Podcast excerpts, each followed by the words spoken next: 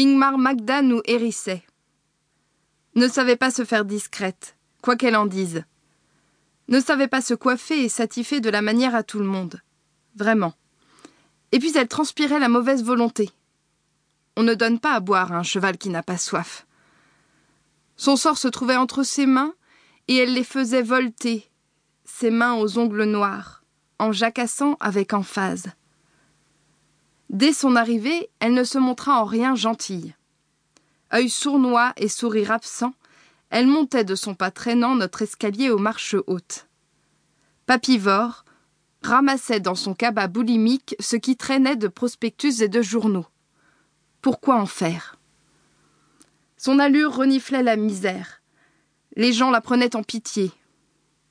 En retour, lèvres pincées, menton tendu, elle affichait une mine de princesse.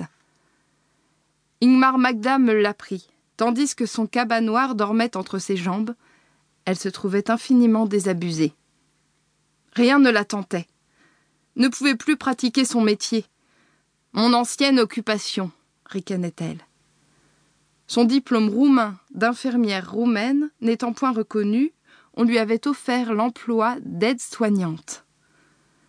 Et ça ne vous plaît pas Même en attendant que. Non, j'en veux pas clamait Ingmar Magda en rapprochant ses sourcils. Je ne suis pas là pour faire les ménages. Le cabas tomba avec bruit. J'acquiesçais. Elle poursuivait en ronchonnant. Passer les produits, obéir à des inconnus, soigner à la manière d'ici, j'en veux plus.